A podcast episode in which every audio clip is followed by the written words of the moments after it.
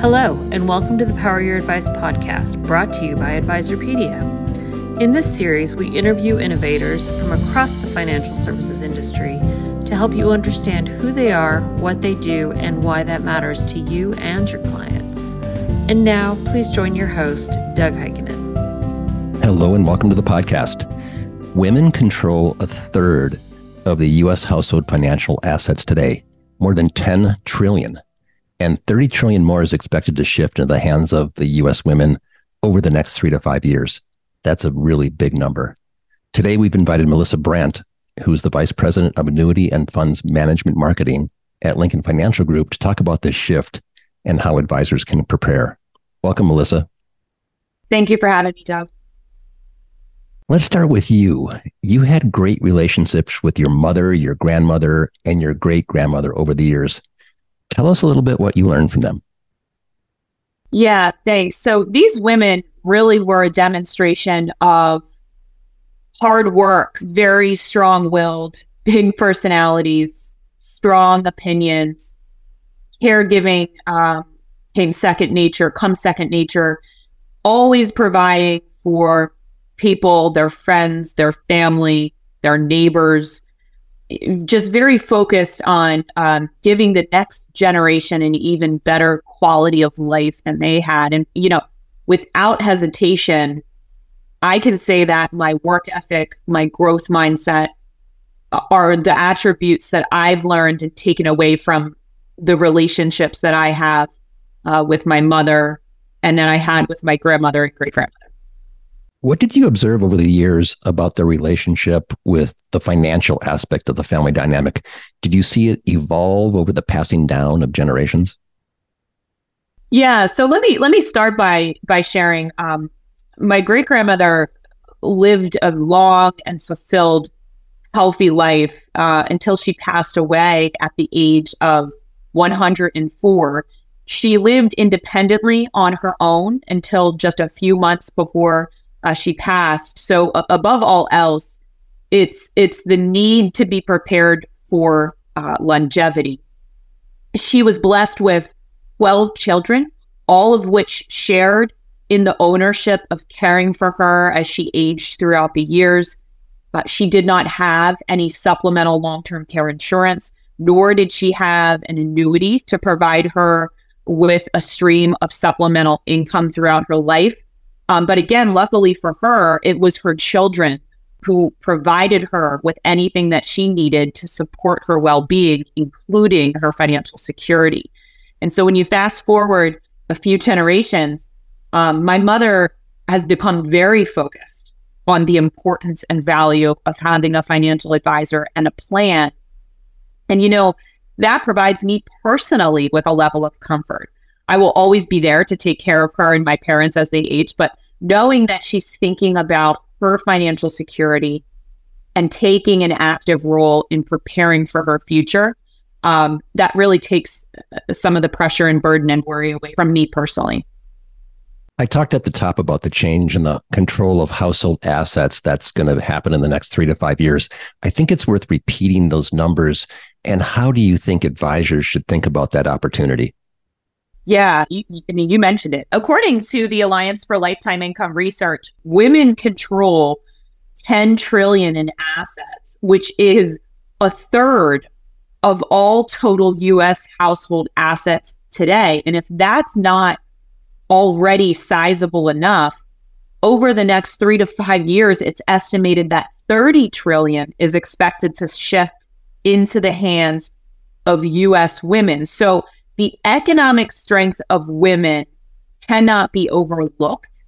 And the opportunity size now is quite large and is going is going to grow exponentially um, in just a few short years. So so that has to be um, that has to be a focus and can, cannot be um, emphasized enough. So how should advisors think about this as they're planning for their clients in this transition? Yeah. So you know, first recent recent Alliance for Lifetime Income research cited that less than half of women know how to make their money last in retirement. And to add to that, only two in five women, or, or 41%, say they know how to protect themselves from something like inflation risk. Yet when you ask women what their major concerns are, 65% cite inflation as a major financial concern. And furthermore, women tend to be more risk aware than their male counterparts. They trade far less frequently. They are less likely to choose speculative investments. And they, generally speaking, keep a more long term perspective. So, financial professionals should consider how to prioritize a conversation, for example, about the impact that inflation can have, not just on their daily living expenses, but on the impact that it can have on their retirement and income plans. So, discussions around strategies that can help protect their accumulated wealth from market loss. Women want to feel emotionally secure about their financial health. So, this presents a huge opportunity for financial professionals to help them do that. One of my favorite advisors insists on planning for every one of his clients, no matter what, to live to 100. Is that fair? Yeah. So Americans and and specifically women are living longer than ever. In fact, 5.3 years longer than men on average, according to the T- CDC. And age 80 is just the average. My, my great grandmother, as I mentioned, lived 24 and a half years beyond that. And here's an interesting um, an interesting point. In 2021, there were nearly 90,000 people living that were over 100 years of age. And an overwhelming 85% of them were female.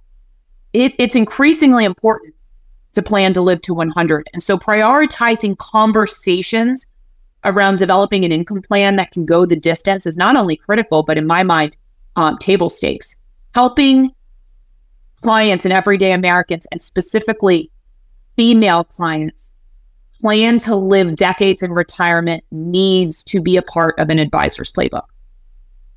What's the most important attribute women value in a financial professional? Yeah, so so women want to feel connected with their financial professional. They want to be listened to.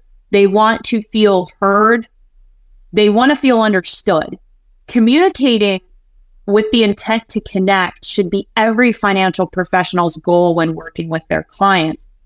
But I just want to underscore the importance of this when working with their female clients specifically. And according to um, McKinsey research, women are more likely than men to switch advisors if they don't feel like they have that personal connection when they take over financial decision making for a house for a household, they typically seek out new wealth management relationships to better suit their needs. And in fact, 70% of women switch to a new financial institution within a year of their spouse's passing. So it's important for financial professionals to take the time to listen to women's wants, their needs, their goals. If they want a legitimate shot at preventing those assets from leaving their practice. What are the most important areas that an advisor can assist women and gain their trust? Maybe you can give me three. Yeah. So, so first, a, a financial professional that demonstrates the willingness to take the time to educate them in a way that meets them where they are in terms of their knowledge and their understanding of the situation and of the various topics. That that I'd say is number 1. Secondly, actively listening to what they as the client have to say and also in how they are feeling um, is is equally as important. And then third, uh, the act of just communicating with them to, with a regular cadence um, cannot be overlooked. I'm actually going to throw a number four, fourth one in here for you. And that's really the importance of being transparent. Transparent about everything, including the compensation they're getting um, in their role as their financial professional. And and really, Doug, you know, all of this doesn't need to be complicated. Some easy ways to demonstrate active listening could be taking notes um, while their client is talking or through intentional responses, perhaps summarizing or repeating things that they mentioned during their conversation, or maintaining strong eye contact and positive, you know, body language. These feel seemingly obvious, I know, but it's surprising how often these things um, can be overlooked. And at the end of the day, it's about establishing a trusted relationship. So by prioritizing attributes that build trust, they can help strengthen and reinforce a positive and satisfying relationship with their client. And again, particularly those um, female clients, based on what we know um, as most important to them. What about the income issue? That seems to be one of the scariest topics and of utmost importance when talking about a longevity plan. Sure. Yeah. Let, let's let's create a baseline by first acknowledging some of the facts. So we know that life expectancy has been on a steady rise. And we also know that women on average live longer than men. Yet recent Alliance for Lifetime Income research tells us that, that less than half of women actually know how to make their money last through retirement. We've also seen through research from LIMRA, which cites that women are becoming much more interested in guaranteed lifetime income with that interest actually increasing 63% over the past five years. So the female market segment is in the highest demand and need for income strategies that provide continuous and lifetime income. So when you combine that need with the rising appetite that they have, with 63% showing more interest, alongside of the fact that women control one third of total US household financial assets, not only is longevity and income planning important, it would be, you know, an enormous missed opportunity for a financial professional's business to not engage their female clients in discussions around the value of lifetime income. Let's bring it back to you guys. How does Lincoln help? I mean, you guys have been around for over a century. Yeah, Dan, thanks for asking. So, Lincoln offers a broad portfolio of options that offer various levels of asset protection, growth potential, protected income for life. And we understand that no two investors are alike. And therefore, it is our mission to equip our financial professionals with diverse protection options so that they can tailor fit uh, a strategy based on the unique needs of their clients. And in fact, I'll tell you, in 2022, Lincoln offered more product choice than any other top 10 annuity carrier in the industry, according to Wink.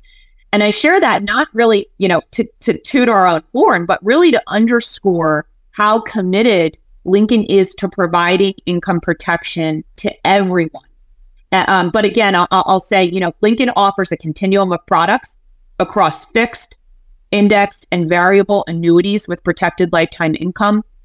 We are committed to offering choice. And ultimately, uh, Doug, we believe it is our responsibility to ensure that everyone understands the value, importance, and the role um, that protected income through annuities plays as a component um, of a plan. Melissa, this has just been fabulous. We are going to have to have you come back. It was a pleasure, Doug. Thank you so much for having me. To learn more about Lincoln Financial Group, please visit lincolnfinancial.com. Please follow us for timely updates on Twitter or X, LinkedIn, and Facebook, all at Advisorpedia. For everyone at Advisorpedia, our producer, Julia Smolin, our engineer, Tori Miller, and the Power Your Advice podcast team. This is Doug Heikkinen.